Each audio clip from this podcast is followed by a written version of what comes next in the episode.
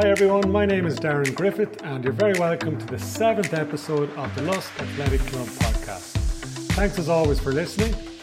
The usual request, please like, share, follow and subscribe, and encourage anyone that you think would be interested to tune in. This really is the best way to support us. So in this episode we talk to Doctor Colin Griffin about strength and conditioning for runners. We also meet Lusk A C members Sean Greensit and talk marathons, volunteering and parkrun.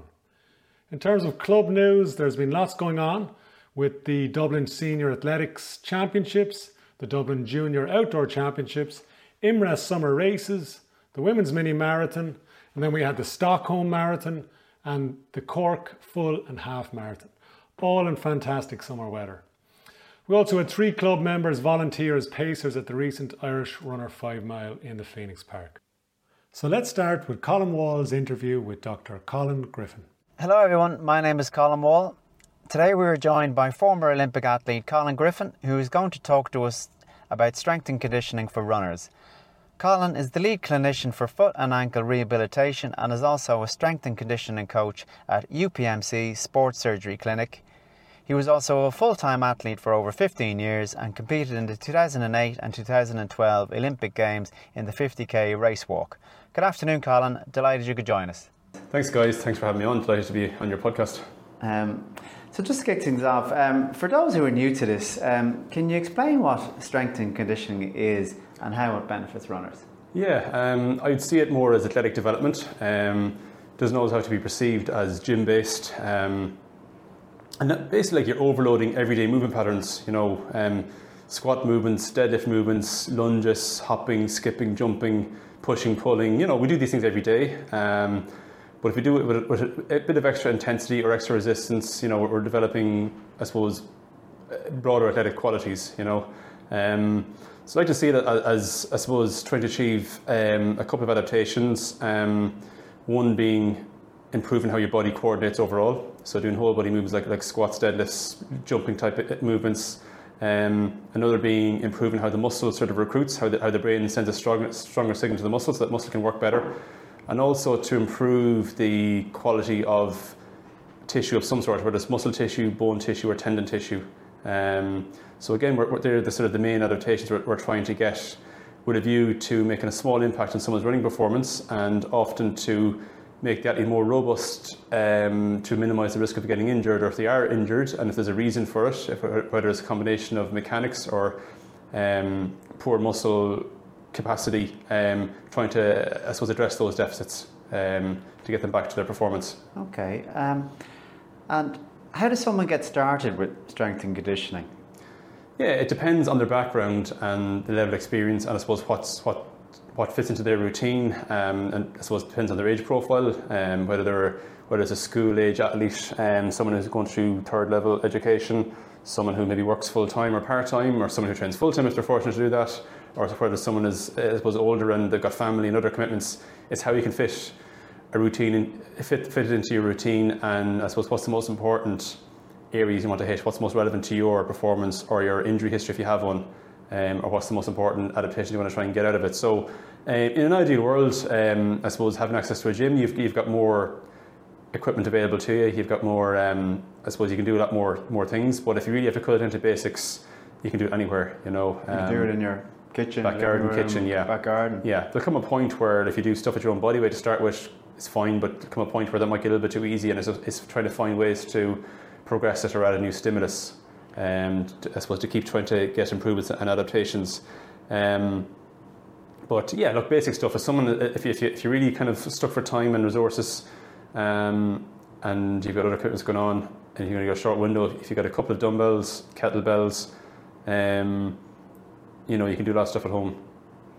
Okay, and um, how does strength and conditioning vary, like for different athletes? Yeah, um, I wouldn't say there's that much difference. Um, I think the, the general principles apply regardless of age or gender or, or, that, or that. The movements are still similar. You just might have to modify an exercise to suit where the athlete is, is coming from. And, you know, I would often have someone who's maybe twelve, thirteen, who can squat really well, and I would have them doing more advanced stuff than, say, someone who maybe is in their mid to late thirties who's never squatted before, and you're trying to... Um, develop things that they haven't, that they probably neglected over years, and they might have a slower approach. So it just depends on their on their background and what they can do and what the limiting factor is. Um, but the overall principles, you know, so how you might do like sets and reps, the type of exercise are probably similar. Um, you might just modify the athlete to suit their their needs um, and, and any limitations they might have. Modify the weight or the, the actual... Yeah, so, so for example, not everyone can squat fluently with a bar in the back, do like a back squat. So you might, if someone struggles to hold their form at the bottom of a squat position, um, or they're not stable in that position, you might put a box or a chair under them so they've got something under them to, to um, have a little bit of a safety net, um, mm. and also enable them to sit back on the heels a bit more and, and, and maintain their form, knowing that they've got an option to bail out if they lose control. Um, so you might modify it that way. Some people, they mightn't be suited to a back squat because they might have poor control of their, of their torso, so they might be inclined to lean forward too much. Um, so you might maybe, they might benefit more from doing a front squat initially just to retrain that squat pattern. And the same for deadlifts. Not everyone can maybe pick a bar up off the floor and, and, and have a good sort of set position as they're about to start. So you might maybe bring the bar up a little bit higher, um, put maybe the bar on, on or put the, the, the bar on, on a couple of blocks, so they're taking the bar more from the top of the shin as opposed to from their ankles. Um, and that, that might allow some people, and myself, I would put myself in that category, to get into a good position to as they, as they initiate the lift, and they still get, get what they need out of the exercise. And the same when it comes to plyometrics. You know, not everyone can hop fluently or proficiently. Um, you might have to modify a plyometric exercise to give someone a more a safe or more gradual lead into it. Well, actually, it's funny you should say that. Was one of my other questions about um, could you could you maybe explain, you know, to people who might know what what is plyometrics and, and how does it benefit runners? Yeah, so it's, um, we kind of call it reactive strength. So anything that involves a reaction off the ground where um, your muscle tendon unit, so think of the muscle and the tendon together, so like your calf muscles and your Achilles tendon, if you treat that as a whole unit, so when you hit the ground, when you when you land on a hop or a skip, or even when you're running, you're putting a stretch in that muscle tendon unit, and most of the stretch comes from the tendon. And as the tendon stretches, it stores elastic energy. And as you go to push off, you, you get something, you get you get more energy back from the whole muscle tendon unit, more than what the muscle itself can, can give you, because the tendon can sort of act like a catapult. Um, but when you're doing something repeated over time, the tendon can, it's, it's the way it, it stores energy, it can make the muscles operate more efficiently. So plyometric training helps you develop that, that quality. Um, so the plyometric, there'd be like box jumps or Not even box jumps, or... um, hopping, yeah. Um, hopping or repeated jumping, skipping. Anything that involves like a repetitive sort of interaction with the ground where you're... So one leg stuff and stuff Yeah, like sometimes, it, yeah. We often would would, would, would um, suggest going double leg first. If you have no background in plyometrics, doing some double leg hops, like what we call pogo hops, just hopping on the spot mm. and looking for smooth ground contacts, keeping good control of your posture. And then progressing on to maybe, maybe do the, the pogo hops going forward or different directions, and then progressing on to one leg at a time, and again on the spot, and then going different directions. And just make sure they're they're fairly proficient doing those type of exercises, and then maybe progressing on to maybe more higher intensity stuff like drop jumps, um, you know, hurdle hops, um, bounding, you know, more intensive bounding type stuff. So you want to make sure that it has a good background before they do do that type of stuff, because plyometric training is a quite a big demand on the body. Mm. So you want to make sure that the all the all the different structures that are going to be stressed the most are able to handle that, and and, and the athlete has developed up, up to, to be able to tolerate that. But again, you don't need to be in a gym to do this. No, no, that can be done, yeah, in a park or in, on, a, on a track or whatever. I mean, you can even do some of it as part of your warm-up if you're, say, if you're working with kids in, in, in a juvenile session. You know, you can microdose a little bit of plyometric work into the warm-up and give them a little bit of exposure to it. Okay. What I would say with box jumps, yeah. like jumping from the ground onto box, I wouldn't really regard that as a plyometric exercise. It's more of like of a, an explosive strength type exercise. Um, So you're not getting the same. It's not like you're landing from a height and then rebounding again. Um, you're actually so going you're from. You'd step down off the box. No? Yeah, you're jumping yeah, from the box. Yeah. It's more of an explosive strength type exercise as opposed to a, a plyometric. Um, Even though it can be interpreted as a plyometric exercise, but it wouldn't. It wouldn't be the same. Okay. Um, I'd just say, like, how should you change the frequency or the intensity of strength and conditioning through a season or coming up to a race? Is this like? Year round? Is this something you should be doing year round, or is it off season, or how, yeah. how would somebody? How would you incorporate this into your, your sort of your weekly schedule? Say yeah, um, ideally it should be done all year round. Um, and obviously there are times when you're during the competition season where you might dial back a little bit and do one maintenance session a week, um, at, a, at a, maybe like like a tapered version of it. Um, and you can probably maintain what you've built up all through the season or the you know winter, spring months, you know, for up to ten weeks or so by just you know maintaining it once a week. Um, but if you work back at the start of the year, like tw- unless you have any major, unless you're rehabilitating from something or any major issues, like twice a week is, is enough for like a full S and C session.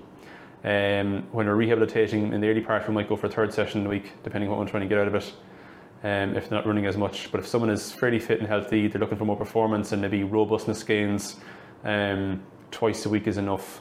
Would that be like forty minutes, forty-five yeah. minutes maybe? Uh, for this, is like yeah, I mean...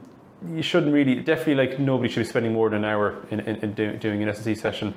Um, you know, have you have your kind of warm up, uh, and then your main ex session. You know, some sort of plyometric exercise, some sort of a lift, maybe some sort of a single leg exercise. And I would definitely, you know, for a runner, like I, I put a lot more focus on calf strength as well, because it's quite important for running and probably an area that's undervalued and underappreciated. Um, so yeah, I mean, wh- whatever that takes. Um, yeah.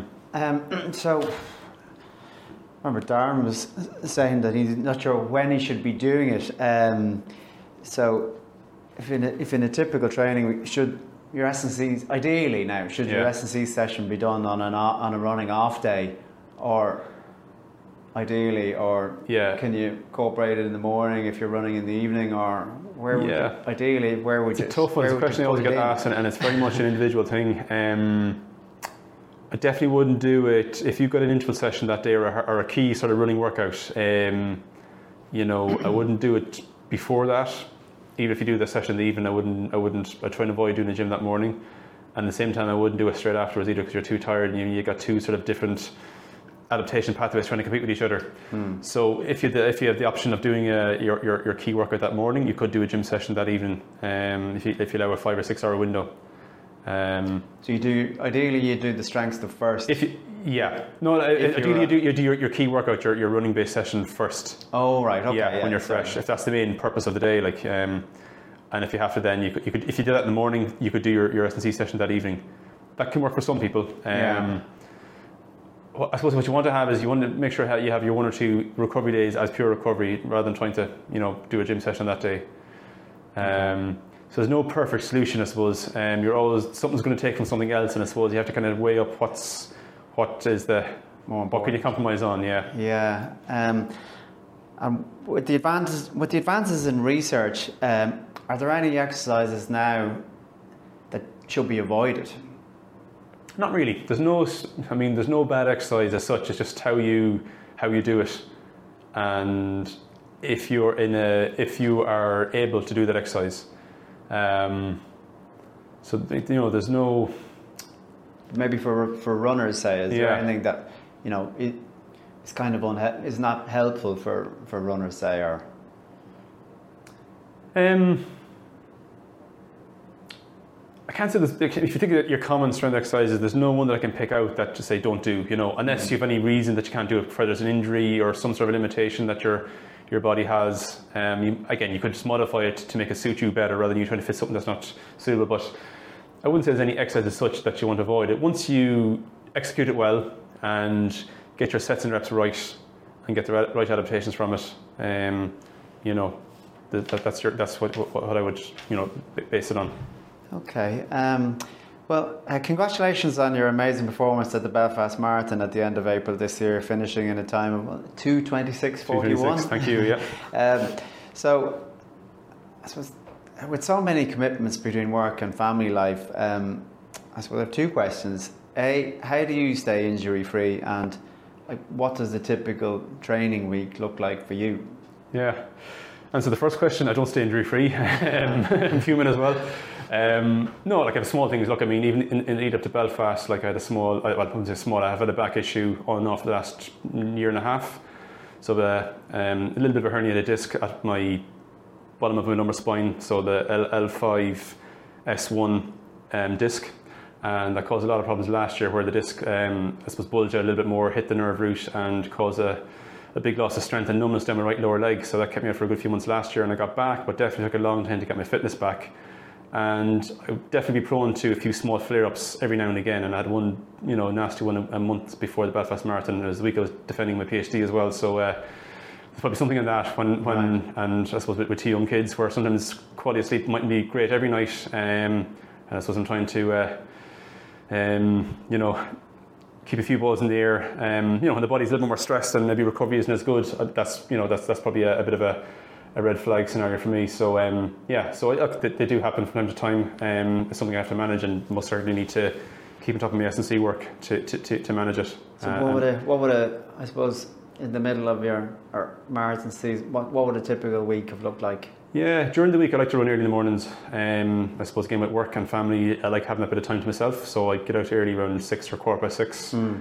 Um, on an average day that could be like eight miles, and an easy day that could be like, you know, four or five miles, and another day could be ten or twelve miles, depending on where I'm at in the season. If, and, and if I'm building up towards a marathon, I might do more of those ten to twelve mile runs if I can early morning. And then usually on a Wednesday I would do some sort of workout, whether it's an interval session or a tempo run. Um, and then on the weekend I do my long run, um, Saturday or Sunday, and, and that run that's one the one run of the week. Most weeks I'd meet up with a few lads at the Phoenix Park and, and have a bit of company. Everything else. So I was just going to ask, yeah, do you yeah. train by yourself, or most of the time I train by myself, yeah, which is fine. Yeah. I suppose I, I just with my, my schedule can be a little bit uncertain sometimes, so I just like having the flexibility to. And I suppose like having the time to myself too during the week before I, I suppose I come back and get the kids off to crash and so on, and then yeah. have my own day's work ahead of me. Um, just like having a bit of time to myself and, and, and that and enjoy it. Um, um, and then I suppose in a t- two evenings a week then. So I do all my runs in the morning, and then I suppose to answer your previous question or give my own experience, I do a lifting session, a gym session, on usually on a Tuesday and a Friday evening after work. So you try and do two a week? Yeah, where I can, yeah. Yeah. Doesn't always happen. Again, just when I was in the, in the lead up to my PhD defence, and even when I was submitting back in January, you know, things were busy and something I had to give, so I wasn't always getting, I was trying to get one good session in a week where I could, but um, again, it's hard to do everything all in one go. Final question to finish, um, probably putting on the spot here, but what would you, if, what would you say would be the, the top five strength and condition exercises that you would recommend to any runner to help the performance and um, help them stay injury free? Yeah, um, yeah, definitely a, a plyometric exercise. Doesn't mean they start into it straight away if they haven't done it before, but work to the point where they can do plyometric exercises. So um, having a, the right entry level version of that exercise, and then, and then build it up. Some sort of whole body lift, like a squat or a deadlift, um, really good just for overall coordination and overall strength, maximum strength.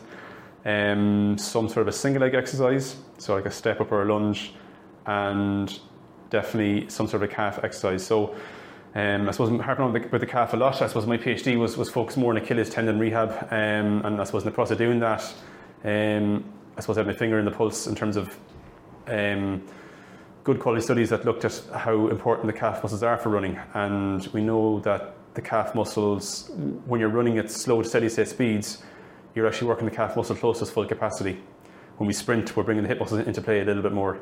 Um, so we think that just because we run slow, we're, we're, we're maybe might be sparing the calves, but not necessarily.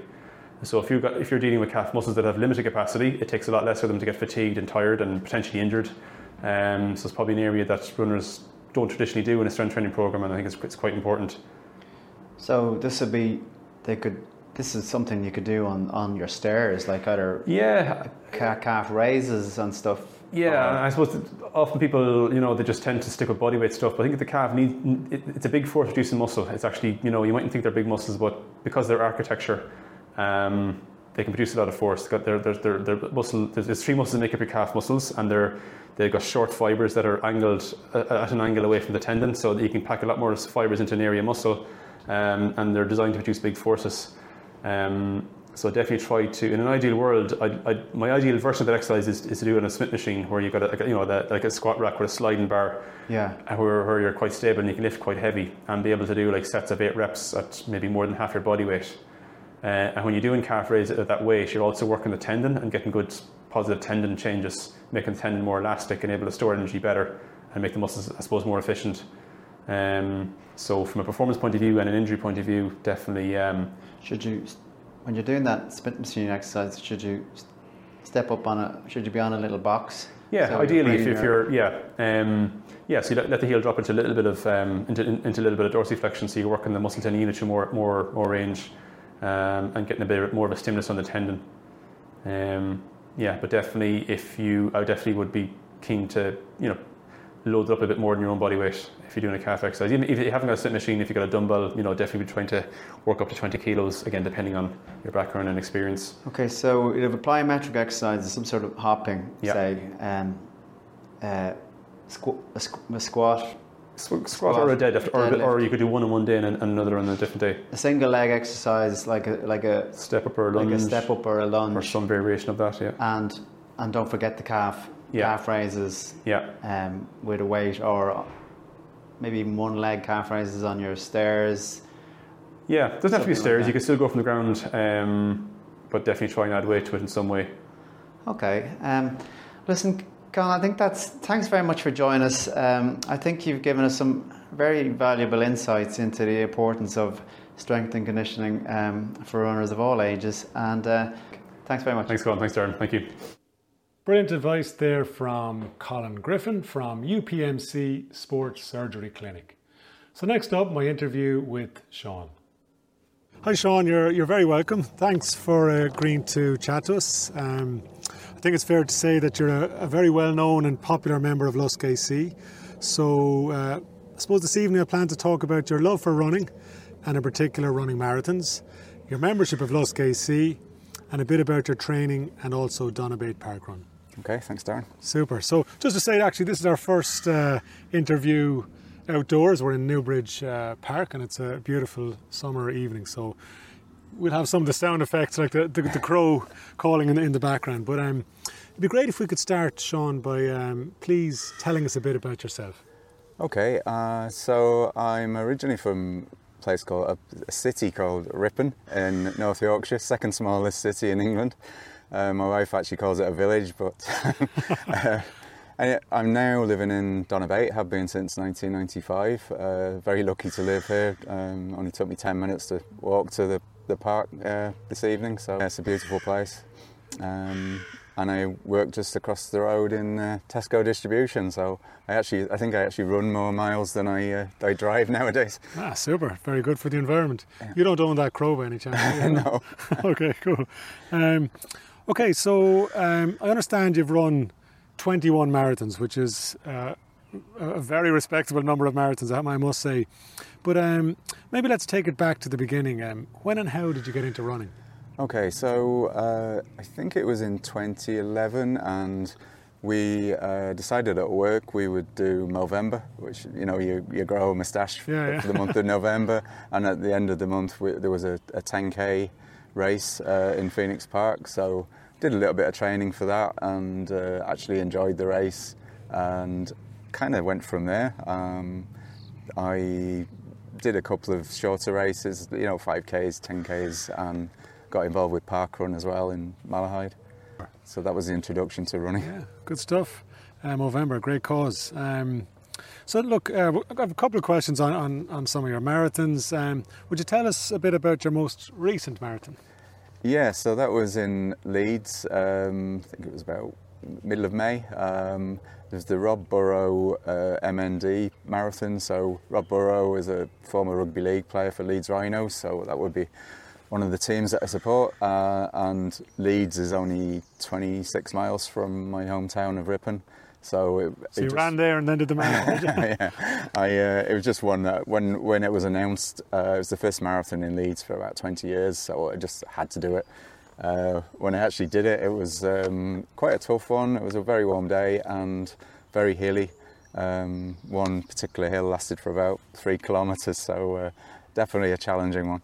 But great atmosphere on the day. Yeah, and I actually finished in uh, Headingley Rugby League Stadium, which I've spent a, a, a few hours in previously, so it was really nice to finish on the pitch. So that's it. Everyone should try out Leeds Marathon. Will it take place again next yeah, year? Yeah, it's already announced for next year, yeah. Then how about your most memorable marathon? Uh, so I'd say that was probably London. Uh, the first, I've, I've done London twice. The first year was twenty seventeen. I, I actually did it for Temple Street Children's uh, Hospital. So I raised five thousand euro um, and got an entry, thoroughly enjoyed the marathon. Um, the atmosphere on the course, just incredible. You know, crowds everywhere. Um, and the, the marathon itself is an, a, a nice one. Um, and I actually got the good for age time that year, so I was able to get an entry into the following year as well. So uh, yeah, really, really memorable marathon. Brilliant. And did you have to do the lotto to... to get an entry or? No, well the first one w- was because I was doing it through oh, Temple through Street, okay. so uh, that's how I got into it. It's very difficult to get into. Yeah. I know every year you hear people talking about entering and uh, yeah, and failing to it. Yeah, yeah. Okay, so yeah, encourages people to raise money as well. Yeah, yeah. yeah. Um, okay, cool. And I know you've run Donadea a few times now.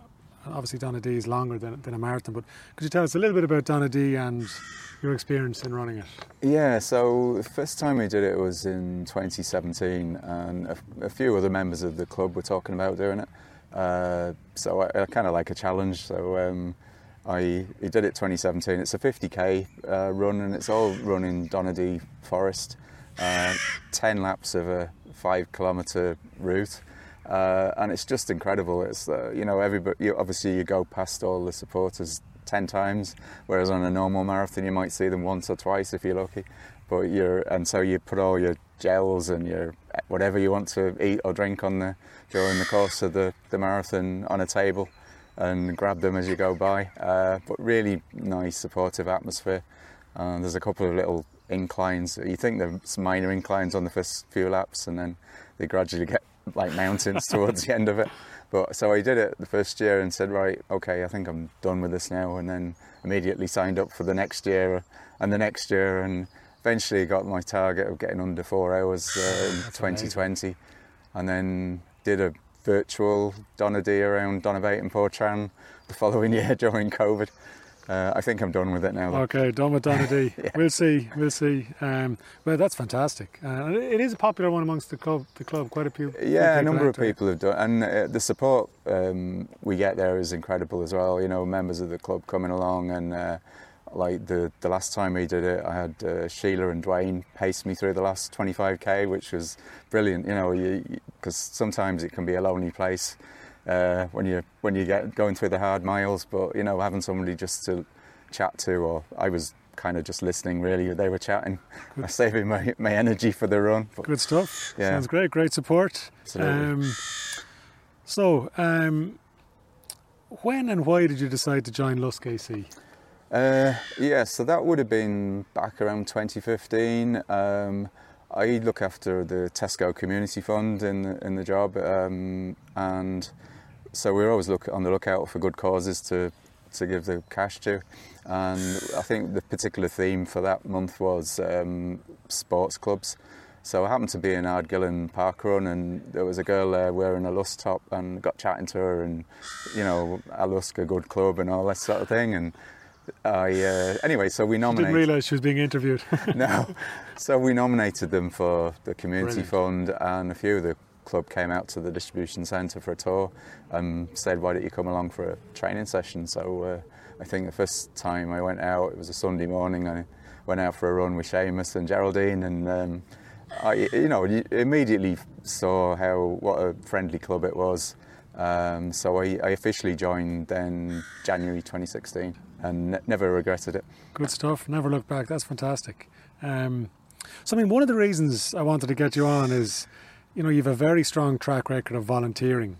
So can you maybe tell us about some of the, the roles that you've taken on within the club and what you've taken personally from those experiences?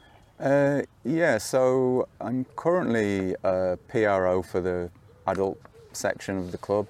Um, so that would involve... Uh, so public relations officer, is it? Yeah, the... yeah. Uh, basically, uh, mainly writing uh, race reports and putting up the results uh, for any races our club members do, uh, or park runs. We do a park run roundup every Sunday for the previ- from the previous day. It's like a consolidated report comes out from park run, and I then would uh, basically go on to... I'd, I'd work out where everybody's been running over the weekend, go onto their Facebook page, the Facebook page of the parkrun, see if there's any photos, uh, maybe see if there's P Bs uh, being achieved over the Saturday, and um, you know, put that in the report. But there must be a bit of work in that, in fairness. Oh, there's a little bit, but it's enjoyable, you know, yeah, yeah. Uh, following people's progress. Um, Particularly the tourists, people going. Yeah, uh, seeing who's who's gone the furthest. Places. Yeah. Um, and then the other races, it's just a case of kind of.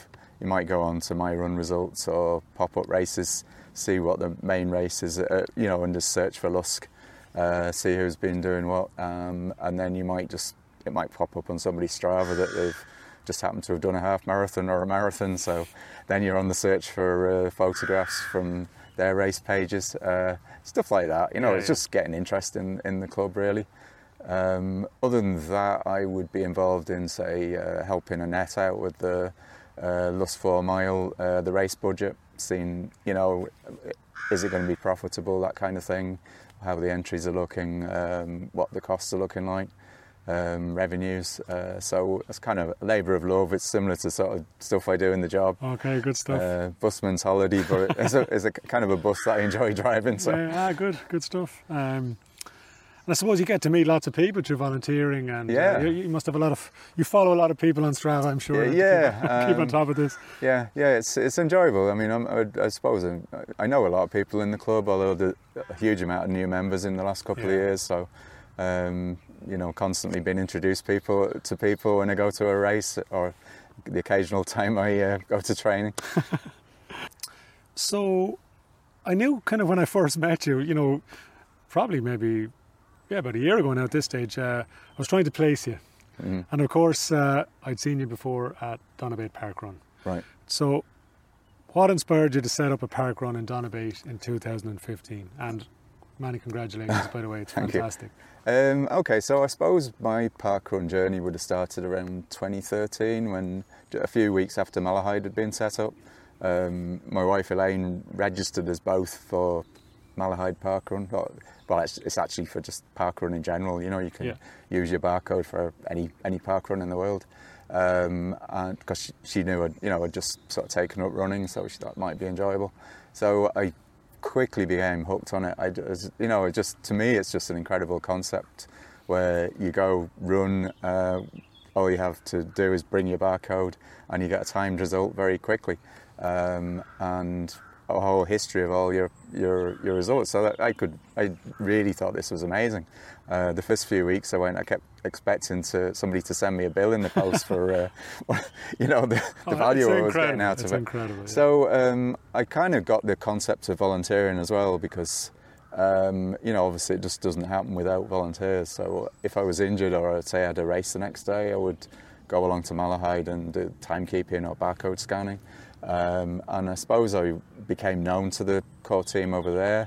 Anyway, with about twenty fifteen, uh, Matt Shields, who was the country manager for uh, Parkrun Ireland, he sent me a mail and just said, would I be interested in setting up a, helping to set up a parkrun in Donabate? So I said, yeah, absolutely. Um, and basically got a kind of t- team of people around who were interested in doing the same thing. Others who'd run at Par- uh, Malahide as well, or just general people I, I knew on the, the running scene. Um, so basically just where we're sat at the moment is where our finish line used to be, right on the croquet lawn. Um, we so it was a case of just going around working out what sort of course we could get, you know, whether we needed to one lap, two laps, going around with a, a measuring a wheel, measuring wheel, yeah, uh, and liaising with Fingal County Council. We got a lot of help from Parkrun as well on, on setting it up. They provide all the equipment, um, so it's just making sure we, and did a test run as well, uh, making sure we had enough volunteers for the day. Um, but basically we then got eight, eight, nine, ten run directors who were part of the core team, and so we all took it in turns to be run director. Um, and then a, t- a whole other team of people who didn't really want the responsibility of run director, but were happy to volunteer on a regular basis. So uh, we've we've had um, quite a few course changes over the years. Uh, the first one when they decided to put the croquet lawn on our finish line. Um, but yeah, it's been really enjoyable. Uh, you know, I, I you know I still come along most Saturdays and either run or volunteer. Uh, yeah. So it's it's just amazing having it on your. your doorstep, basically. Oh my God, and like sitting here now, I know I know it's a, a summer's day, but it's absolutely gorgeous park, like it's just fantastic. Yeah, beautiful. Amenity. Um, and I, I was going to ask you about logistics. I think you, you kind of covered it. Obviously there's a lot of support from Parkrun. Um, so, I mean, how has the Parkrun changed here in, in um, Donabate over the years? Yeah, so uh, obviously the course changes, so that was the first one. We had another one where we had to move from the service road, which we're back on now, but uh, because at one time there was a lot of work going on in the house, so quite a few big trucks were coming down that road, and it just didn't, uh, you know, it, it could have been a bit of a disaster if you had a, a truck meeting uh, two hundred runners. Uh, so we, we've changed it once or twice, probably actually more than once or twice, but, uh, you know, we, we used to have the, the old Braveheart start on the grass, and uh, my um, my particular favourite, the, the two U-turns. Not everybody's favourite. They were a challenge, I'll give you that. Uh, And then the equipment has changed as well, um, so anybody who would have seen us in the first few, even up to a couple of years ago, uh, would have seen us in the cafe with a laptop and lots of wires going from yeah. stopwatches and barcode scanners into the laptop, uh, and then trying to get the Wi-Fi sorted, and, you know, it could be a bit messy. Um, even the barcode policy, the no barcode policy wasn't really enforced in those days, so you could have a lot of manual entry to do. So uh, in in recent times, uh, now it's all kind of automated. You, people barcode scanning and timing on their own phones on yeah. an app, uh, and it's so easy. It's just a very very quick upload and uh, yeah. very little manual input now. I love the barcodes. You can put the barcode on your Garmin. That's a uh, yeah, yeah yeah yeah yeah. Um, and in terms of numbers here at Donabate, has it grown? It has, yeah. Um, our, we we get all sorts of stats. So our average for the whole history of Donabate Parkrun is one hundred fifty participants. Um, the last last week we had, uh, I think it was two hundred, um, and it's been around one hundred eighty for the most of the last couple of months. So um, one thing that uh, one other thing that's changed is probably been more walkers now than what there would have been Brilliant. originally. Uh, so everybody is encouraged. You know, it doesn't matter what your ability is. Um, we just encourage people to come along and enjoy it, uh, participate by either running, walking, or volunteering. Yeah, fantastic. I, lo- I love that ethos. Get everyone mm. involved. Um, so I believe you've handed over the race director reins to Patrick Phillips, a fellow Lusk A C member in uh, twenty twenty-one. Yeah. Any words of advice that you offered, Patrick? Yeah, the first one was uh, don't change the course. And uh, of course, so within about a month, um, the general consensus was that we should change the course. Uh, so, you know, we now have a di- slightly different course without my favourite U-turns, without the brave hats. There might be a call for them to come back, uh, you never know. No, not by many, I don't think. But to be, in hindsight, uh, I probably should have done it earlier. Um, it's, I think most people enjoy, enjoy this course more than what they did the previous one, and it's quicker as well. So yeah, yeah, uh, oh, they like the quick. Yeah, no, Patrick, times. Patrick's doing a great job. Oh, I'm sure he is. That's that's brilliant. Um, so look, um, I'd like to finish with a few quick fire type questions. Um, first up, uh, what's your most exotic park run? Exotic, uh, I would say probably Chrissy Fields, which is in San Francisco. Ah, cool. Uh, sadly, I don't think it's it's uh, it's. still going, but uh, yeah, it was the first day of our holiday in San Francisco. What do you do? You go and do the parkrun. Perfect. Yeah. And favourite, is that, was that your favourite as well? Um, or Donabate, of course. Uh, well. Donabate probably. Donabate's probably been my favourite. I've done. I've, I do um, every time I go to Yorkshire, I do a different one over there. Fountains Abbey actually is probably the nicest one. Uh, that's in my. It's just outside my hometown of Ripon. It's just incredible. It's just sat on a, a ruined abbey.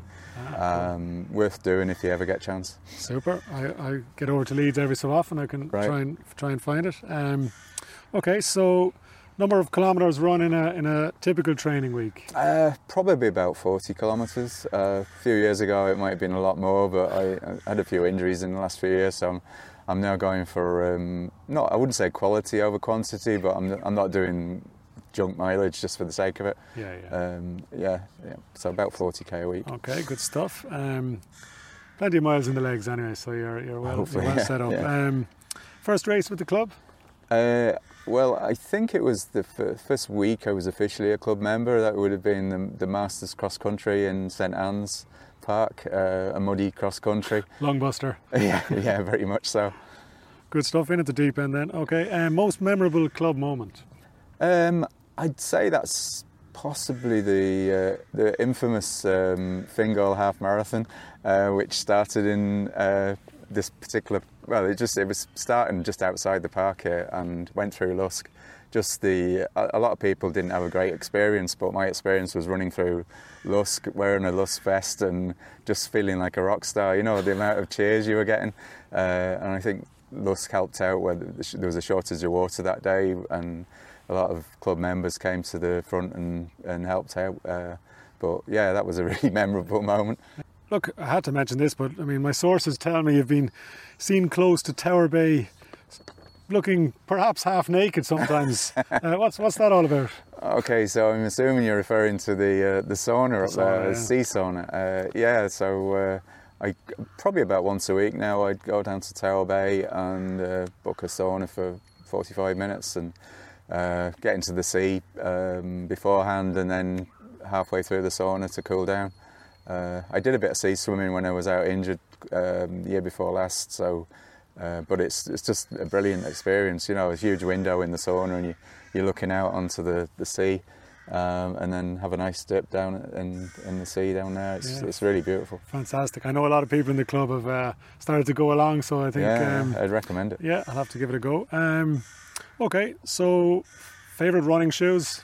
Uh, I wouldn't say I've got a particular pair. I've, I've about half a dozen pairs, like probably most of us. Uh, I just alternate them. I've, I've uh, Saucony's, a uh, pair of Asics, and the obligatory pair of Nikes. Um, so not, I haven't got a particular favourite really. Okay, cool. Um, favourite post-run reward? Uh, I'd imagine it depends where I am. If I'm across the water, it would be a, a nice pint of ale. Um, over here, a Guinness usually goes down quite well uh, with a after respectable time lapse after the at the end of the the, the run, you know, just to get the proper rehydration in. Yeah, sounds good. I'm uh, I'm all for that. Um, and then uh, I suppose maybe somebody what tell us a little bit about some of the goals you might have going forward, or uh, uh, yeah. So I'm signed up for the Ritofe Half Marathon, in, which is in September. So I'd like to kind of have a good crack at a half marathon this year. Haven't really done many in the last couple of years, um, but main goal would be um, stay injury free and, and really enjoy my running. Sean, uh, I say this to, to all our guests, but of course it's uh, true. It's really been great to chat to you, and um, yeah, thanks so much for coming on, and I really wish you the best of luck with your uh, your running and your half marathon. Thanks a million, Darren. Yeah, cheers. Thank you all for tuning in. We really appreciate your support and hope you enjoyed the show. In our next episode in July, we will be talking to Emmett Dunleavy about marathon training, and to Aidan McKenna, one of our juvenile coaches at Lusk A C. I'd like to thank again our guests, Doctor Colin Griffin and Sean Greensit, and of course the Newbridge Crow for the cameo appearance. Thanks to all the team that are working on the Lusk A C podcast: Colin Brown, Julie Griffith, Nicole Hodson, Dwayne Moore, Sean Smith and Colin Wall. Good luck to everyone competing over the next month or so, and to those starting their Dublin City Marathon training. So we'll just finish by saying all the best from Lusk A C.